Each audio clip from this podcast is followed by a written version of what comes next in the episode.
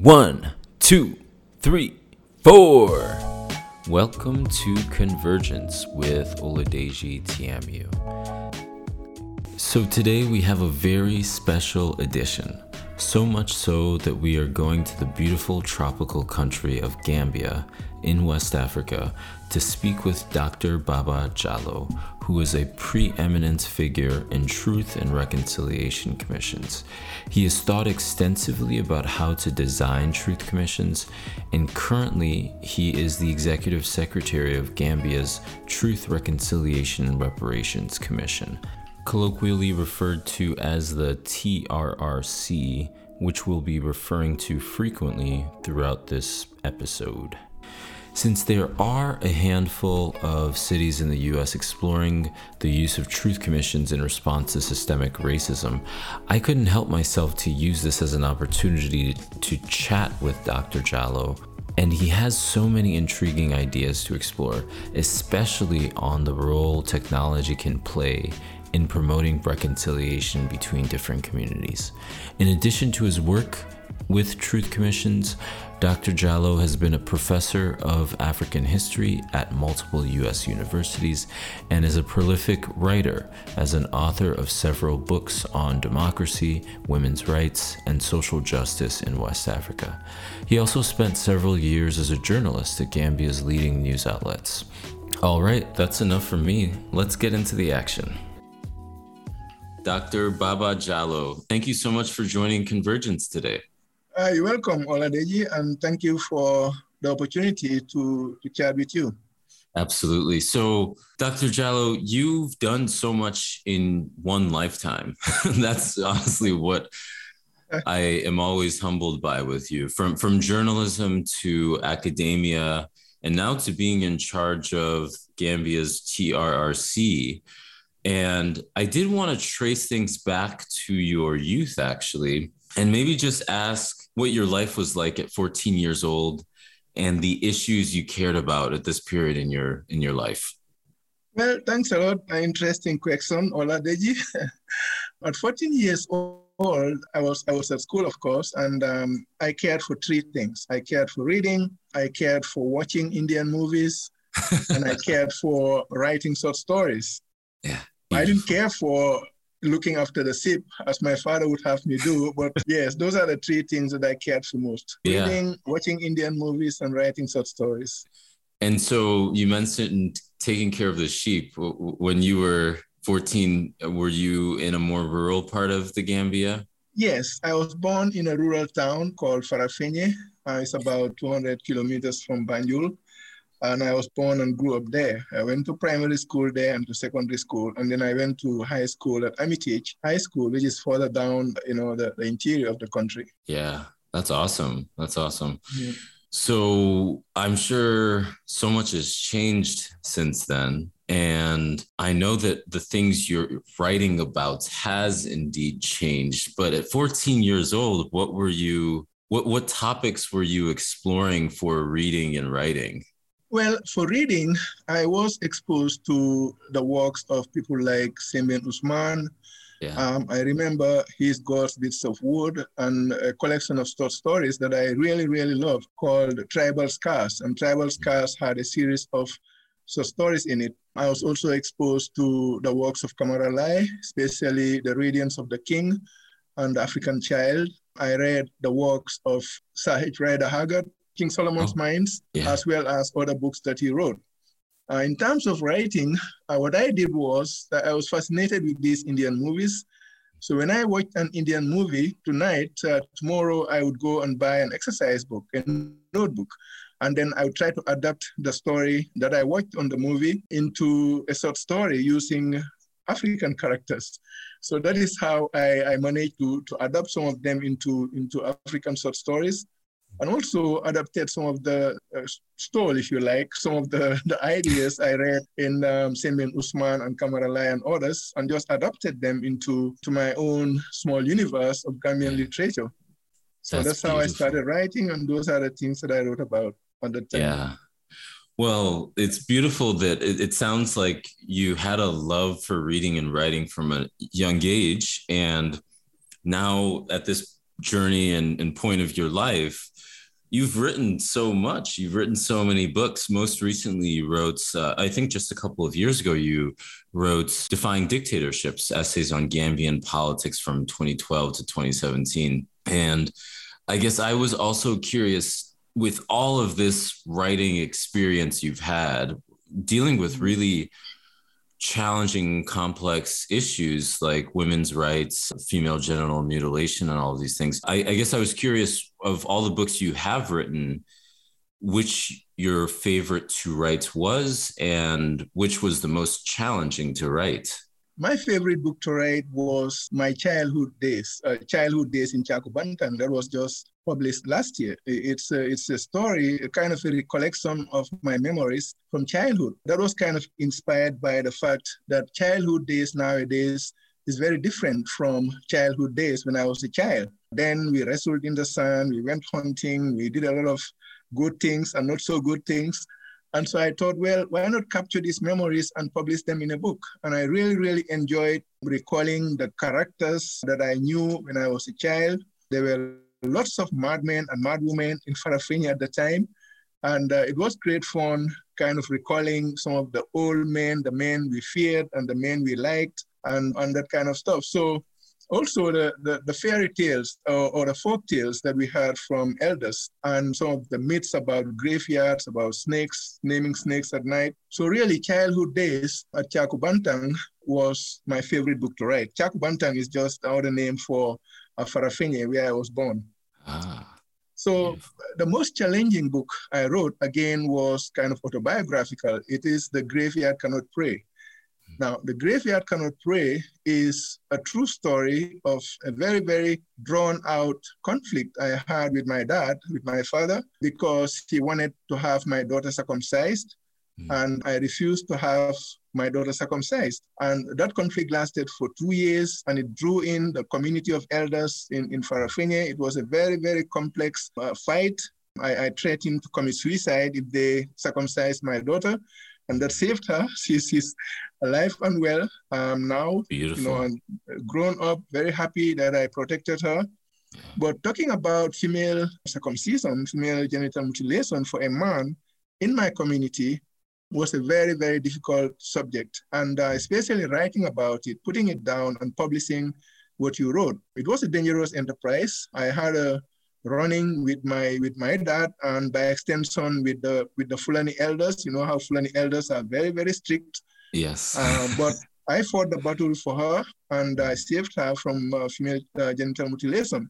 Hmm. And that was the most difficult experience I had in my life so far. Yeah, yeah.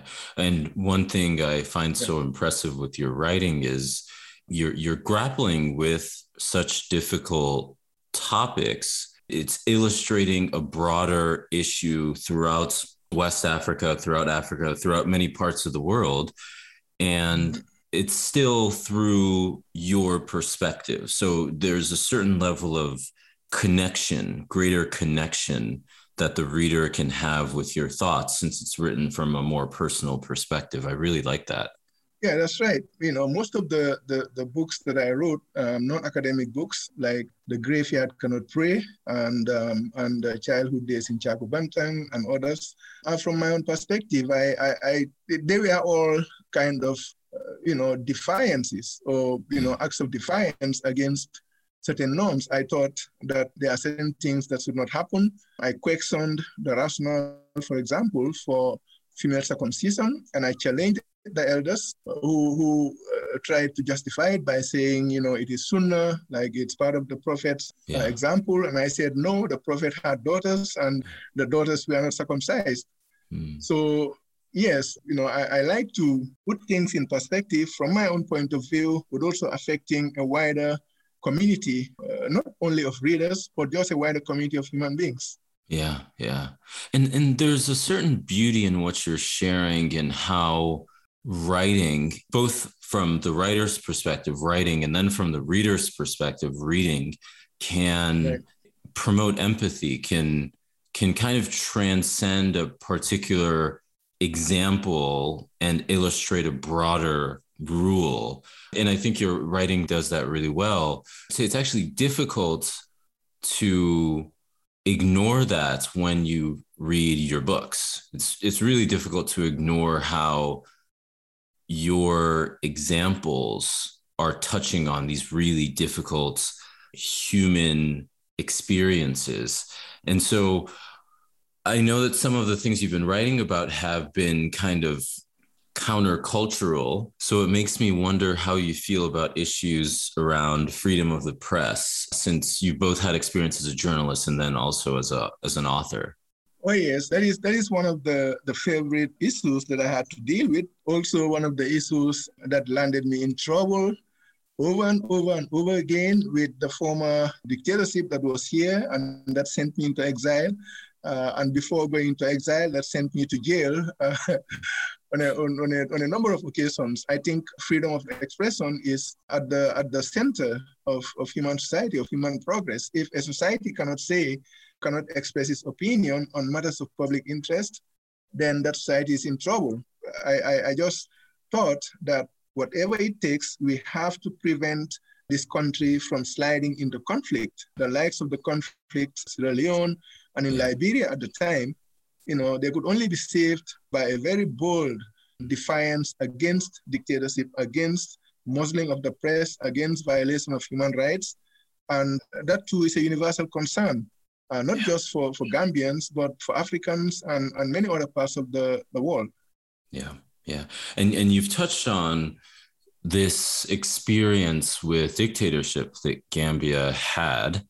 Uh, so maybe to explore Gambian history, there, there was this military coup in July 1994, and it was led by a group of people all aligned with the Armed Forces Provisional Ruling Council.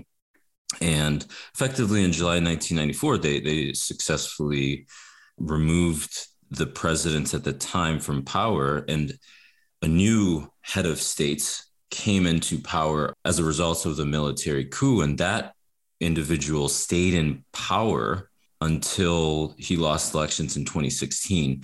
I, I, did want to zoom in on this moment in history, especially for Gambian history of July 1994, and ask you, I guess, where you were at this moment and, and how you experienced the coup at the time. Yes, on July 22nd, 1994, there was a coup. We just woke up to news of a coup. We actually woke up to soldiers uh, marching down the streets of Banjul um, to our state house. And within the next few hours, we knew that a group of young lieutenants had taken over the government and that Sir Jawara, who was president of the Gambia for 30 years, had fled into exile. You know, at the time, I was working as an assistant registrar at the West African Exams Council office here in Banjul, and I was in big trouble because I was writing for a newspaper, and I had been warned before by my boss at the time that if I didn't stop writing, I was going to be sacked. I was going to lose my job, and I refused to stop writing. I said, I'm not writing on, on West African Exams Council matters. I am not writing at work. I write at home in my free time, so I'm not going to, to stop writing. So a week after the coup, precisely I think it was on August 2nd, just one week, precisely one week after Friday, July 22nd, 1994, when the military took over, I got my marching orders. I was sacked from my hmm. job for continuing to write for the Daily Observer.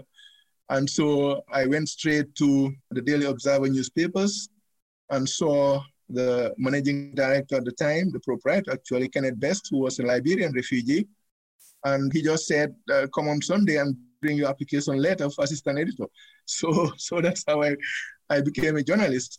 So I stayed in the Gambia from July 1994 to December 2000. And that was one of the periods of, of repression under the military, they had just started becoming very, very repressive. And in December 2000, I had to leave the country and come to the United States uh, as, as a refugee because my life was in danger.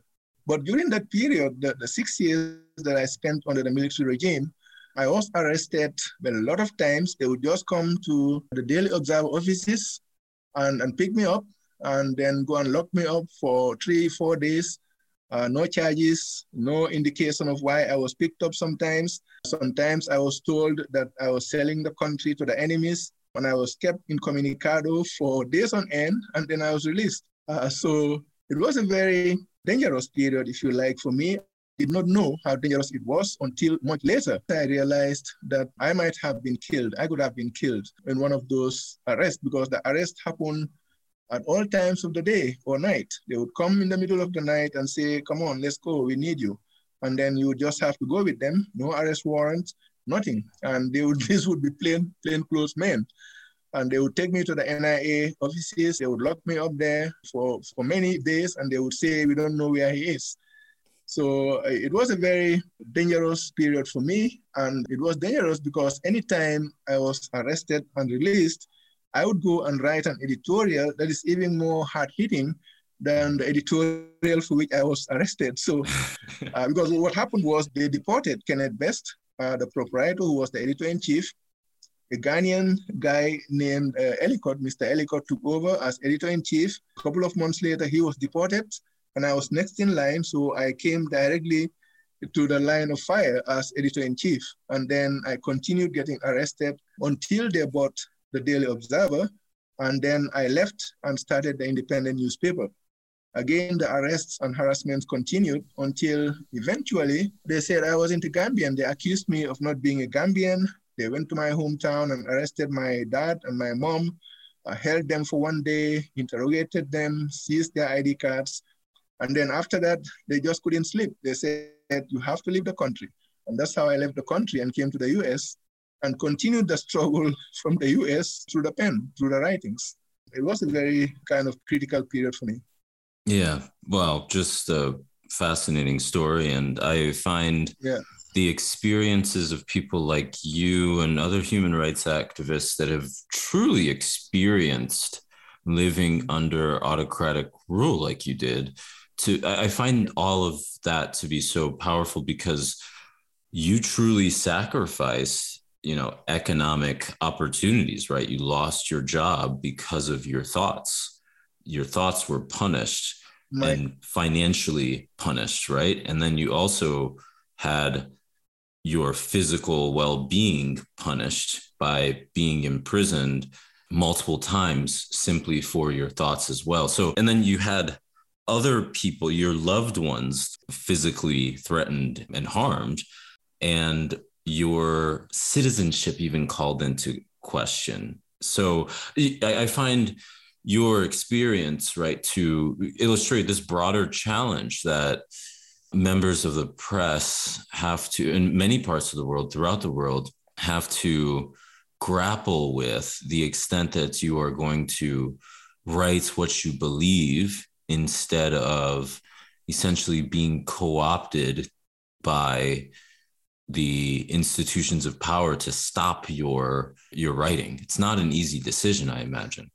No not at all. It wasn't an easy decision at all. But then it wasn't difficult either because mm-hmm. I, I, thought that i was doing the right thing. Um, i thought that we had to speak truth to power.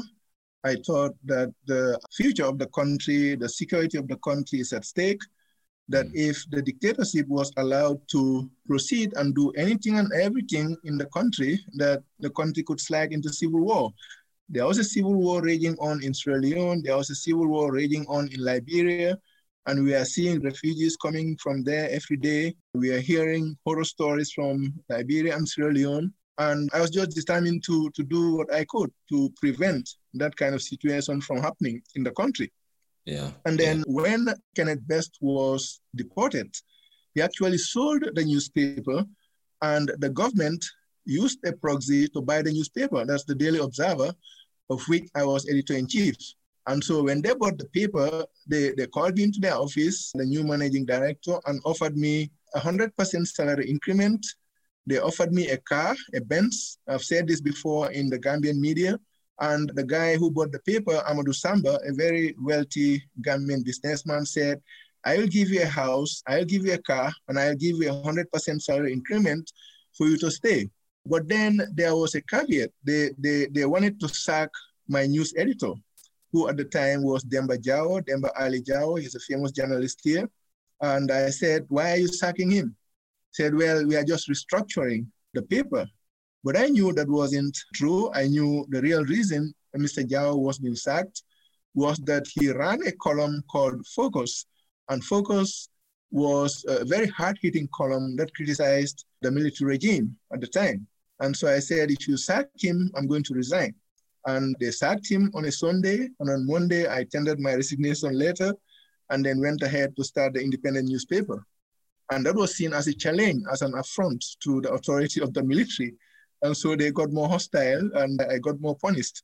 So that was that was how it went. I couldn't I couldn't let them buy me or coax me into doing things that were against my principles that would compromise my integrity as a journalist and as a Gambian. Yeah. So so when you leave the Daily Observer and start your independent journal, what was your experience? You have greater autonomy that no one can buy you out now. You don't work for people who have kind of like co-opted your prior journal. I guess now that you had this greater independence, how did that inform your work?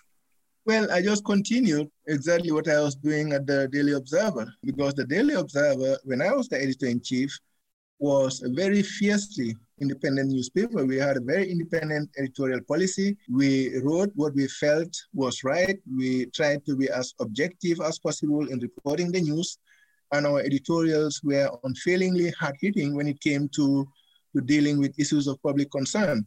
So that independent editorial policy is what I took away with me when uh, we started the independent newspaper, and it just continued like that. So essentially, the, the independent spirit of the Observer was transferred to the independent newspaper. Yeah. And so the harassment just continued. Unfortunate. Yeah. Not an yeah. easy time, I imagine. You mentioned that you went into exile December 2000. And yes. when, when you left Gambia in December 2000, did you ever think you would return? And under what circumstances did you think you would return if you did? No, the idea of returning home was very remote in my consciousness. I mean, I didn't know when I was going to come back home um, because uh, there was this dictatorship. The president was young. Um, he had already retired from the military and decided to stand for elections, which he won in 1996 and again in 2000. And I knew that he was going to continue winning elections. And uh, this was a guy who would boast that he would be in power for 1 billion years if he wanted to. And so it was a very bleak prospect when I yeah. thought about coming home. It was a very, very difficult situation. My family was here, my parents were here. Actually, both my parents passed away while I was in exile, and I couldn't come back to Gambia to, I'm so sorry. to attend their funerals. So I came back several years later. My mom passed away in 2006. That was six years after I left. My dad passed away in 2009, nine mm. years after I left the country. And I was only able to come back in 2017. So mm. you can imagine how difficult yeah. that was. But then I wasn't going to compromise on the work for which I was exiled. And so I continued writing essays against the military regime, the dictatorship there. And those are the essays that I compiled into a book called Defying Dictatorship, the one that you mentioned earlier. Yeah. So it, it was a, it was a very very very difficult situation for me. Um, I wanted to come home. I did all my doctoral research in Ghana because I couldn't come to Gambia. Yeah, yeah. yeah. Wow. And so yeah, not an easy time at all. And so you make this return in 2017 and things had changed in Gambia pretty dramatically at that moment. Could you talk a bit about what changed in 2017 when you made the return? It was a different society. I mean, I, I couldn't recognize a lot of the things that I saw uh, culturally. I had phrases being used that I never knew about before. Yeah. And the country had really changed. I was a stranger at home because I was away for 17 years. Wow. Um, but then there was a spirit of democracy that could not have been imagined under the dictatorship. People were free.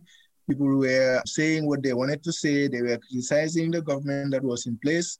And there was a spirit of hope that there is a new Gambia. Actually, there was the term coined, the new Gambia, back in 2017, 2018. We were very optimistic that the Gambia has been freed or has freed herself from the clutches of a very brutal dictatorship, and that now we are going to create a new and vibrant democracy, a new and vibrant society that everyone would be happy about.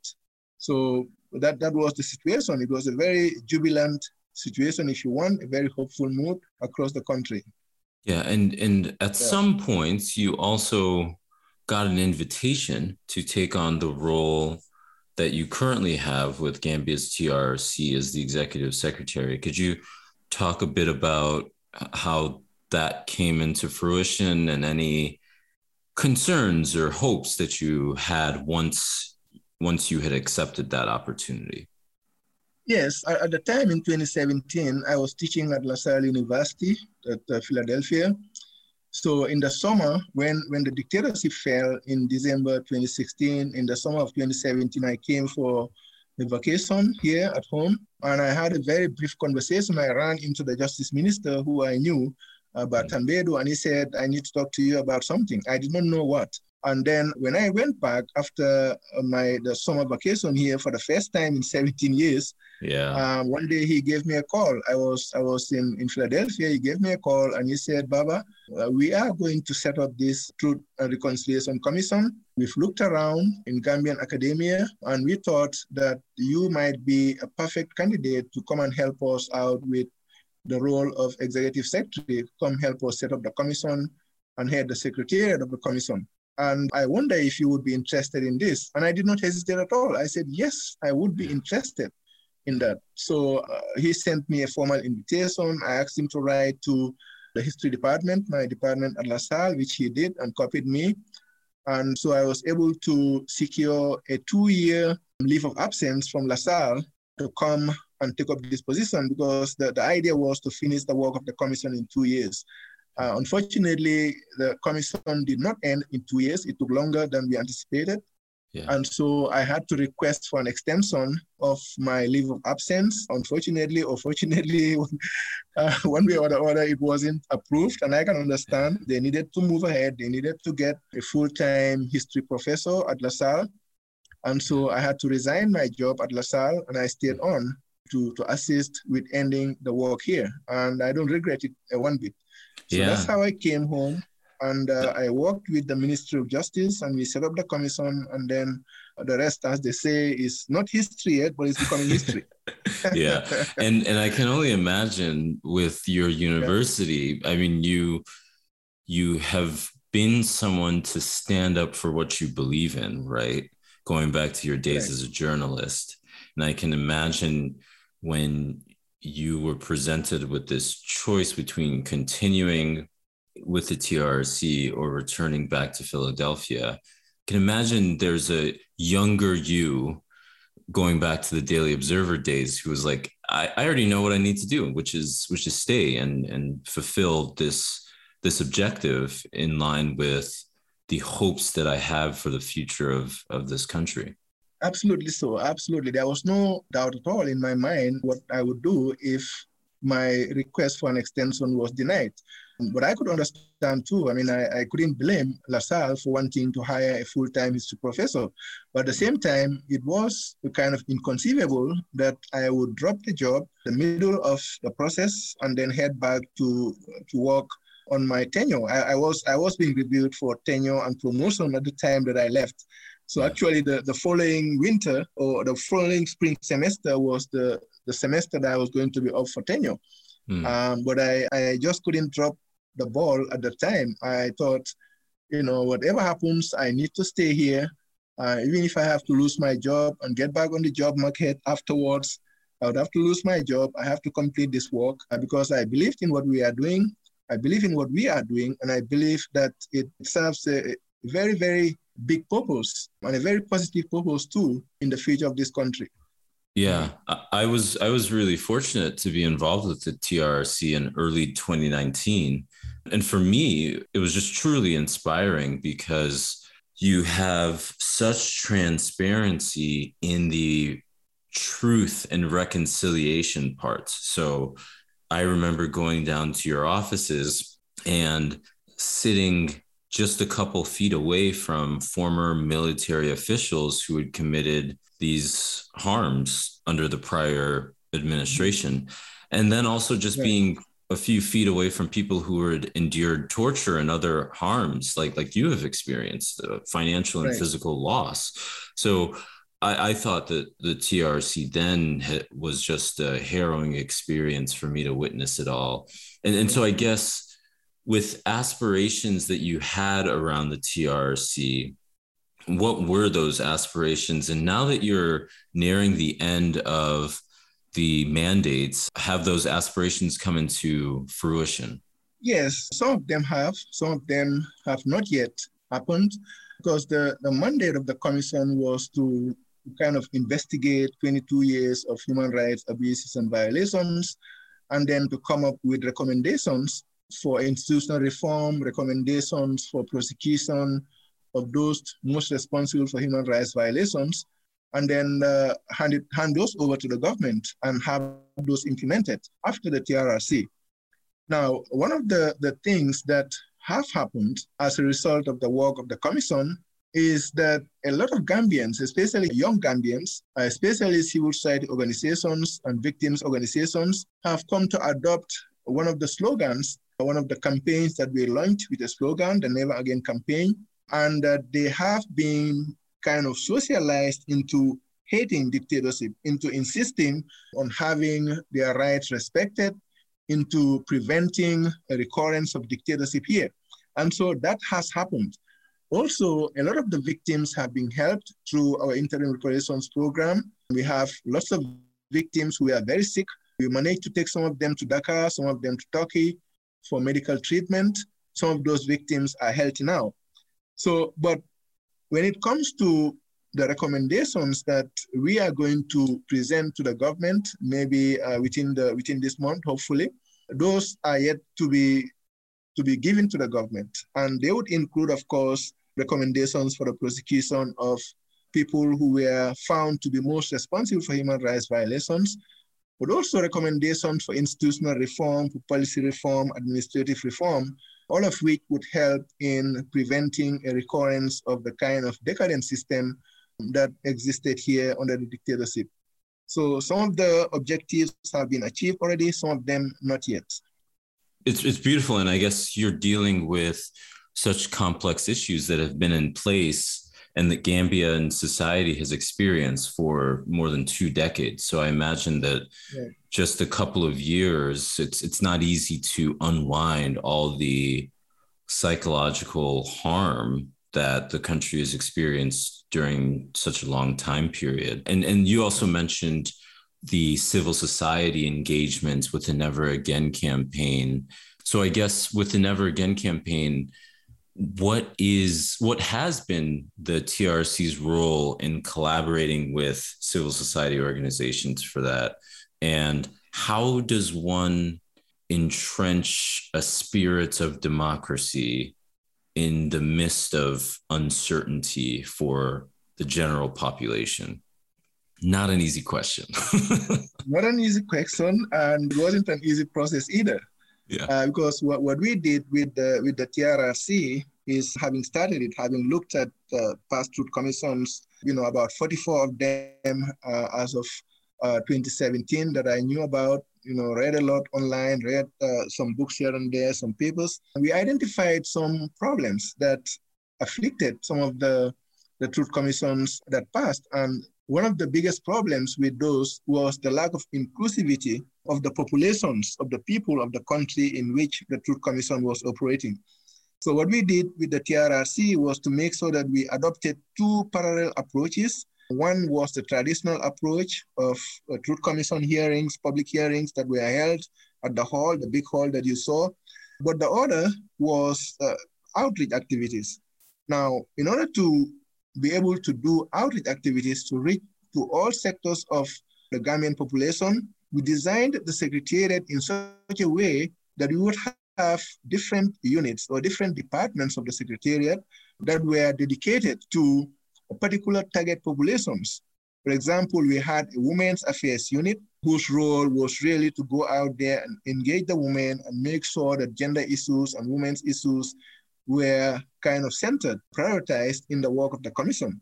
Uh, the other unit we had was a Youth and Children's Network unit, and the Youth and Children's Network unit had the role of bringing in or involving, including young people across the board, So they visited about 60 schools across the country, spoke to over 60,000 students, but also visited the ghettos and they visited unemployed youth and they spoke to young people about what happened here. You know, why did we have a dictatorship? What are the effects of a dictatorship in this country?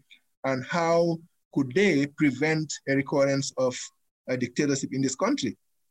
Same thing happened with the Women's Affairs unit. We had a reconciliation unit that worked on the reconciliation. We had a communications and outreach unit that assisted them. And then we had another unit that was kind of focused on working with the victims, the victim support unit that was kind of the, the interface between the commission and the victim community. So essentially, the outreach activities were designed to encourage people to come forward, both perpetrators, but especially victims, especially women's victims and uh, you know child victims if they existed, to come forward and share their stories with the commission, but also to empower them, to tell them that power resides in the people, in you. The power does not reside in the government. So essentially, in a way, the TRRC process was subversive of blind obedience to authority. You know, we, we thought that was one of the main problems that, that enabled the dictatorship in the past, and we addressed those issues in the outreach activities. So we are able to socialize uh, a lot of people, a lot of young people.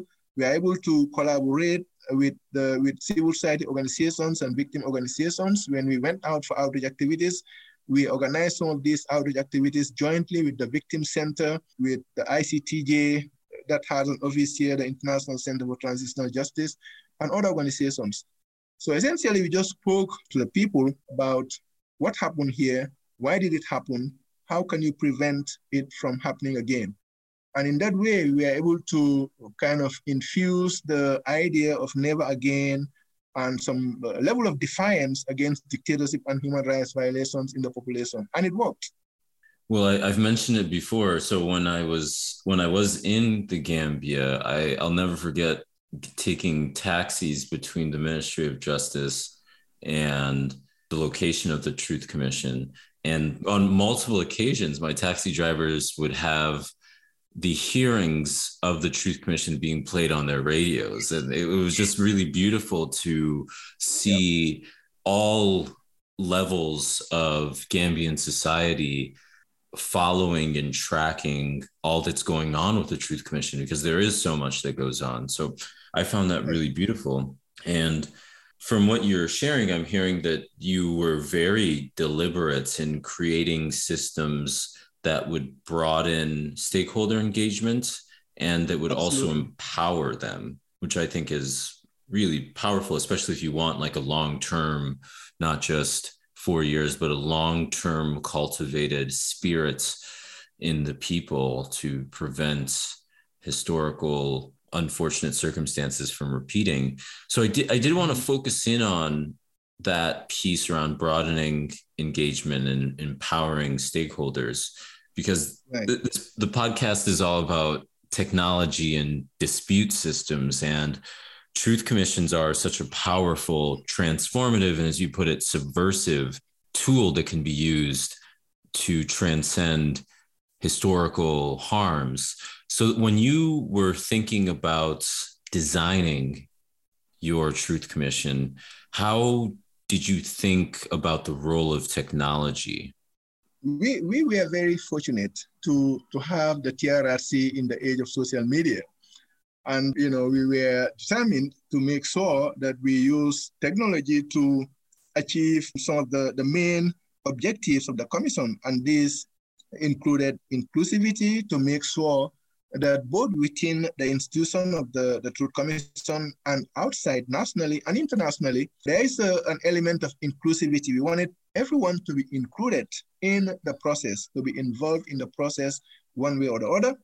Um, secondly, we want wanted the process to be completely transparent, that everyone knows exactly what is going on, so that no one will come tomorrow and say the evidence was cooked or this uh, this witness was coaxed to say what they did not want to say, etc. We wanted the process to be credible. Uh, credibility was on top of our, our agenda, and we wanted the process to be efficient. Now, technology allowed us literally to to do all of these things, to achieve all of these objectives in one way or the other. Now, in terms of inclusivity, we were able to, to get a media partner, QTV. I'm sure you saw the OB van when you came there, a big truck standing in the middle of the compound. Absolutely, um, can't miss it. yes, we contracted QTV because we had different offers from different or bids from different media organizations, but we went for QTV because QTV has is a satellite TV station. It has a worldwide reach. You know, people in Russia, people in the US, people everywhere can tune into QTV and watch. And so even though it was a bit expensive on, on our part, we, we just went with it so that everyone could follow outside of the country. They mm. also have online media platforms. They have a YouTube page, the YouTube channel. They have a, a Facebook page, and you could go there could I just say how beautiful your the YouTube channel is? Because even after yeah. I left Gambia, I was able to right. follow every single hearing via YouTube live, right? That that's it's just yes. so beautiful and, and unique because Gambia is one of the newest countries to have a truth commission. It was beautiful to see you know mm. in, 1995 south africa when they were launching their truth commission youtube wasn't a thing so that wasn't an option. Right. but today youtube is something that really transcends borders in a powerful way. So I, I i was able to really learn so much from those hearings even when i was away from the gambia. Absolutely. So that was one of the ideas too to make sure that the hearings everything that happened in that hall is preserved in the form of videos and the form of audio recordings. And we had all of those. We, we, we are able to, we gave open access to the media. So newspapers came, radio stations came to cover the hearings, um, online media came to cover the hearings so that everyone would have access to, to the hearings of the commission. You know, we also used technology in interpretation. We, we made sure that we had a very, very well equipped interpretation booth that had uh, interpreters, uh, professional interpreters of English to the local languages. We had at least five of the major languages here so that every witness who comes, whether it's a victim or a perpetrator, if they wanted to speak in any language, we would have an interpreter who was able to interpret what he was saying or she was saying from English to the, the local language. And so that was made possible by technology. We also had a transcribing team, a transcribing unit that transcribed all the hearings the, from the audio to text. And that too was made possible by technology.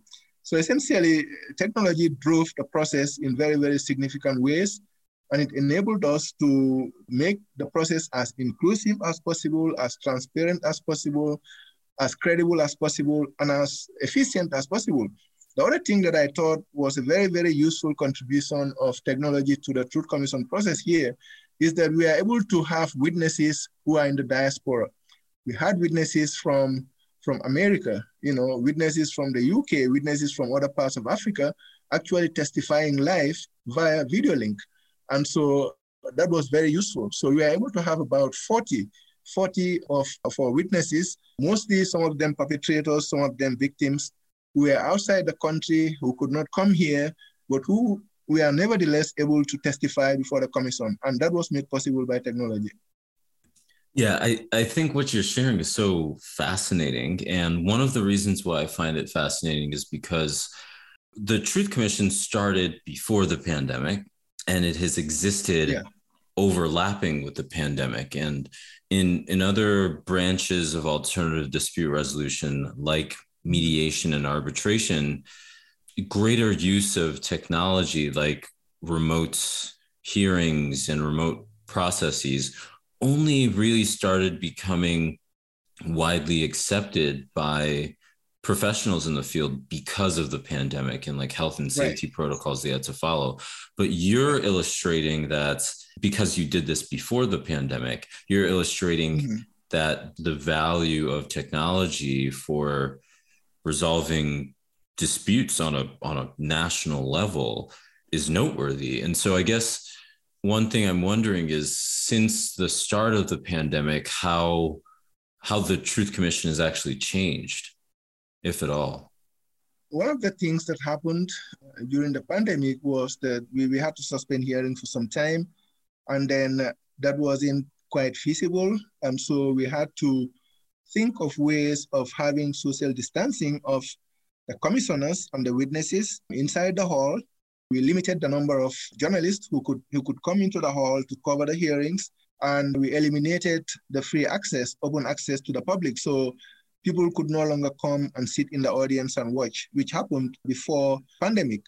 But nevertheless, we are able to continue the hearings. And thanks to technology, we are able to really move the process without much hitches. Uh, you know, the process just went on.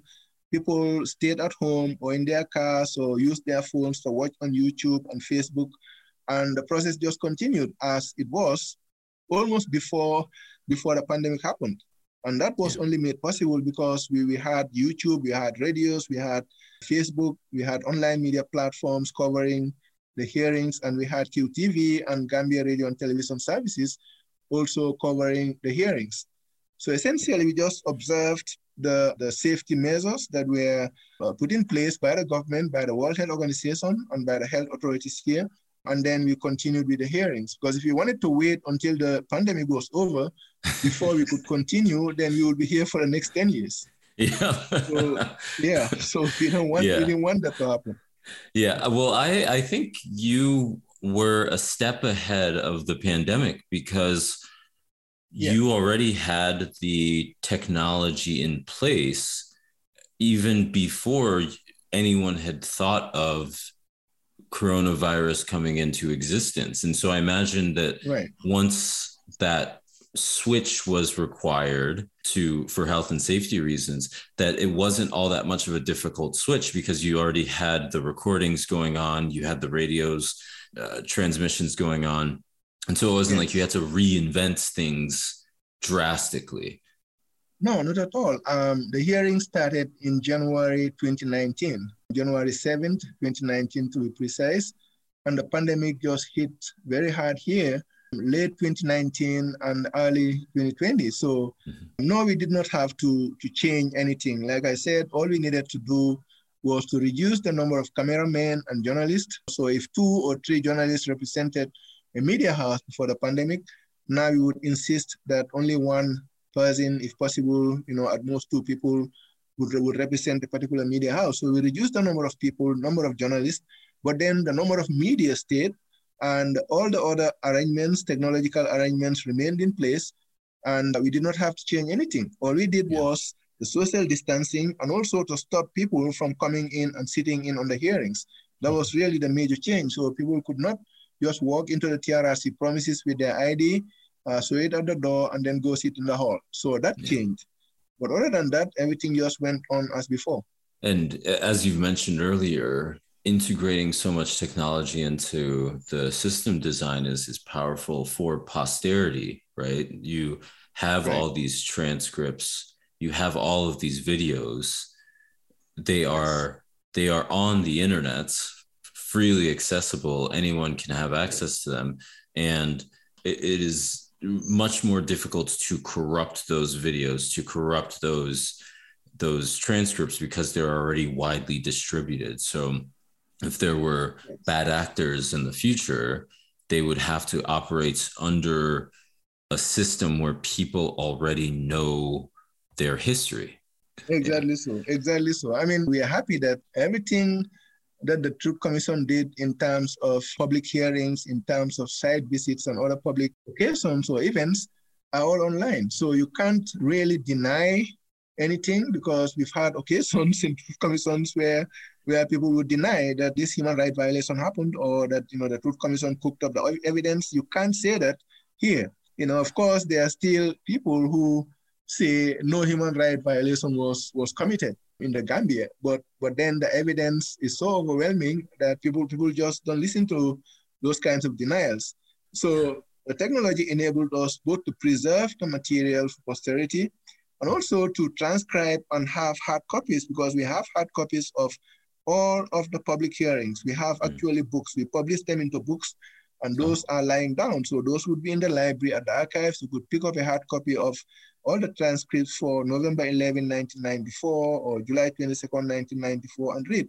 So wow. not only do we have them online, we also have them in hard copies. They were transcribed, they were laid out, they were printed out, and we have copies of volumes of all of the transcripts, all of the hearings that that happened at the Truth Commission. Yeah, that's really powerful. And. I guess in terms of learning lessons, you mentioned that the commission is in its final stages. Maybe it has one month or so left. And I guess I was curious looking back on this mm. experience, lessons you've learned or things you would have done differently with the knowledge you have now. Well, I'm not sure I would have done anything differently personally at the level of the commission. I think that the composition of the commission could have been better thought out because at the time of the selection, nomination and selection of the commissioners, the government's major interest was in reconciling the country. And so commissioners were nominated by the communities and they were vetted for integrity and so on. But I think that they would have done a better job, if you like, of selecting commissioners. That, that said, the commissioners of the Truth Commission did very well. They all worked together very closely. They are all men and women of integrity. They did a wonderful job. Of the commission also, I think in terms of the funding for the commission, we have had to struggle for funds from quarter to quarter because our funds are allocated quarterly. So I've had to mm. like fight tooth, nail, and claw to get funding from the government. I think making a budgetary allocation for the Truth Commission would have been very helpful. One lump sum, give it to the commission, let it do its work. But that has been a challenge that I think I would have advised the government to just make a budgetary allocation and give the monies to the commission. Um, other than that, I'm not sure I would have done a lot of things differently than we have done so far. Yeah, yeah, that, that's it's good that so mm. much has gone well. That's a good sign, yeah. and I, I imagine with the quarterly budget allocation that since it's been in existence for multiple years, you might have had challenges in in anticipating what the future holds because you can only forecast one quarter of budget allocations. Right, right. You have to you have to send in a request every quarter and then you know bureaucratic red tape of course you know, everywhere especially in africa. Yep. um, it, it's like it's like uh, milking you know milking a rock for water. Uh, you know it, uh, at some point i've had occasions where i had to write to the minister of justice both the former minister Ba Tambadou and this minister and write to them and say if we don't have our monies by the end of next month we wouldn't be able to pay salaries and if we are not able to pay salaries we're going to shut down the commission I've had to do that over and over again. I've had, I have emails with me that I sent, and that was helpful because anytime the idea of closing down the commission came up, uh, it would work. The, they would work quickly and, and get some funds and give us the money that we need. But then also, they never gave us the monies that we requested. So if you requested, let's say, for 15,000, they probably would give us 10,000. Um, mm. you know, that's how it worked uh, throughout. And so I think that is one area that, that needs to be looked at. If a country is setting up a truth commission, they really have to think very, very hard about uh, the budgetary allocation. It's a very expensive process. You have to pay salaries for about 100 people or more. You have to pay overheads, the technology, you have to finance everything. So it's a very, very expensive process. And it would be very helpful if uh, any government that wants to set up a truth commission thinks very long and hard about how do we form this process. If it were not for the support of the United Nations Peace Building Support Office, uh, I'm not sure the Gambia government alone could have run this commission properly. That I can tell you. Yeah, I'm, I'm thinking back to, I think it was Sierra Leone's Truth Commission that yeah. had budgetary challenges. And even though it was like really well designed and the intention was was was there to be very effective limited budgetary allocations kind of hindered its ability to be as as transformative as as it could have been perhaps. So so I, I do think that's an important lesson for future truth commissions how the duration of the budgetary allocations and the amount of the allocation itself necessarily impacts the effectiveness or the, the scope that the commission can engage with. That's right. It does. It does affect um, the work of the commission. Uh, fortunately, uh, like I said, we had to fight, but we always got enough money to make sure that all the operations of the commission proceeded smoothly. We never had to stop because of lack of money, lack of funds. So we are grateful for that. But then it was a constant struggle. It was a headache. It was very stressful sometimes just having to run around and, and run after the government. You know how difficult it is to get money from the government, you know, so, you know, uh, we had to resort to, to threats of, of closing down the commission before they would yeah. give us money. Yeah. So, yeah. you know, I think it would be very helpful if a government wants to set up a truth commission that they have enough money because it's a very expensive process. And sometimes, most times, it would go beyond the initial period that was that was anticipated. For example, the TRRC was anticipated to last for two years. Now we are we just finished the third year and we are just at the tail end of the process now. Yeah. So I wanted to ask maybe one of my final questions.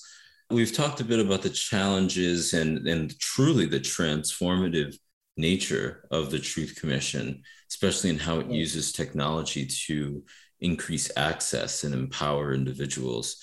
I guess looking into the future, what are your predictions on the impact, the long term impacts that your commission will have had in Gambian society?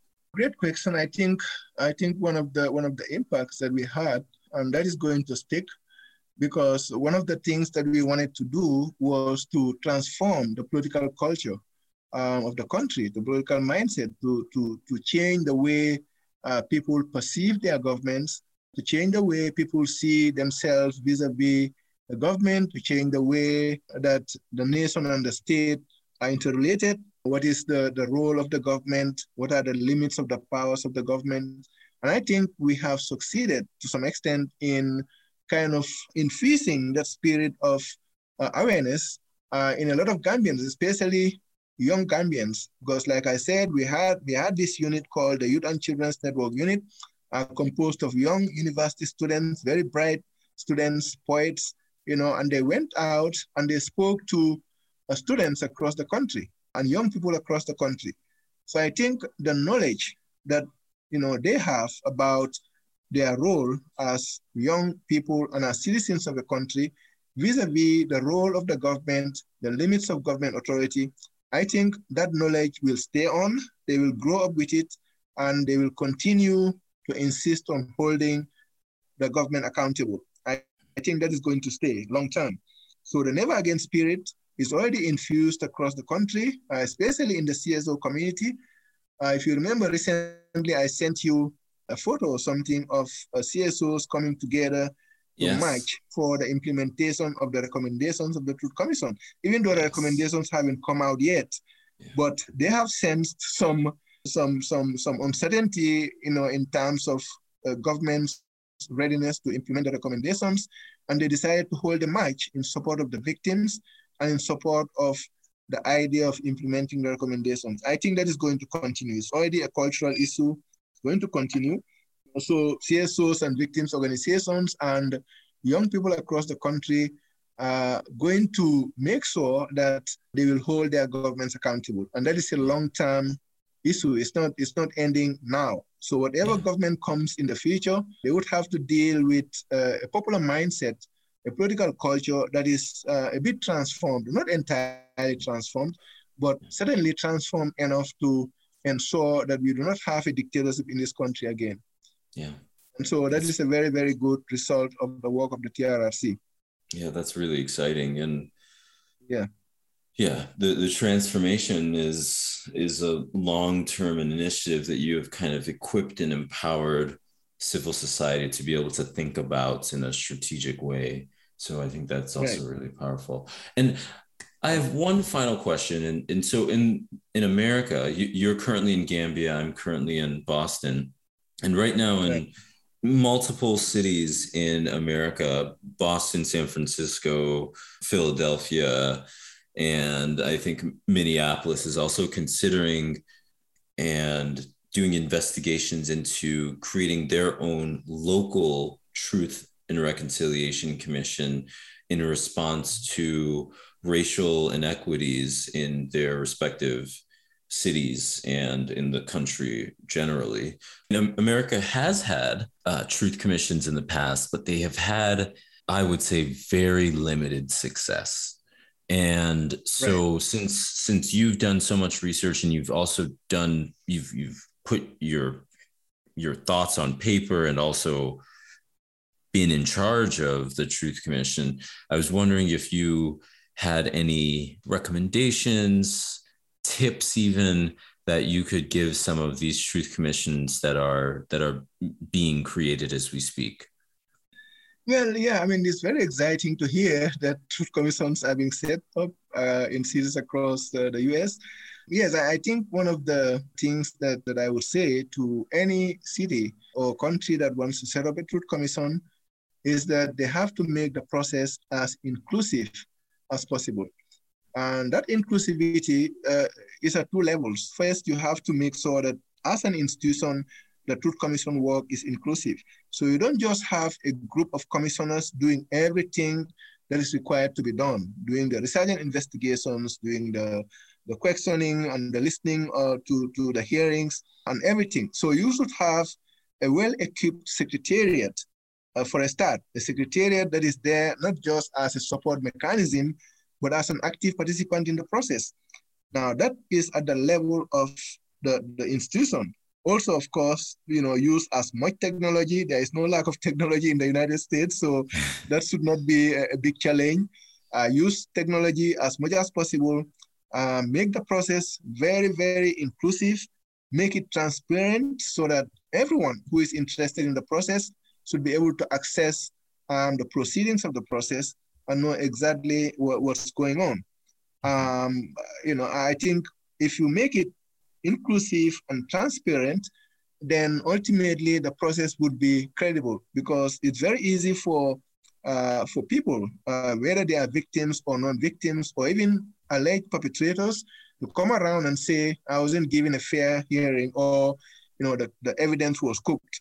So if you make it transparent and inclusive, uh, there would be no way that anyone can come out and say, this is not true, or I did not do that, or um, I was coaxed to say this or that.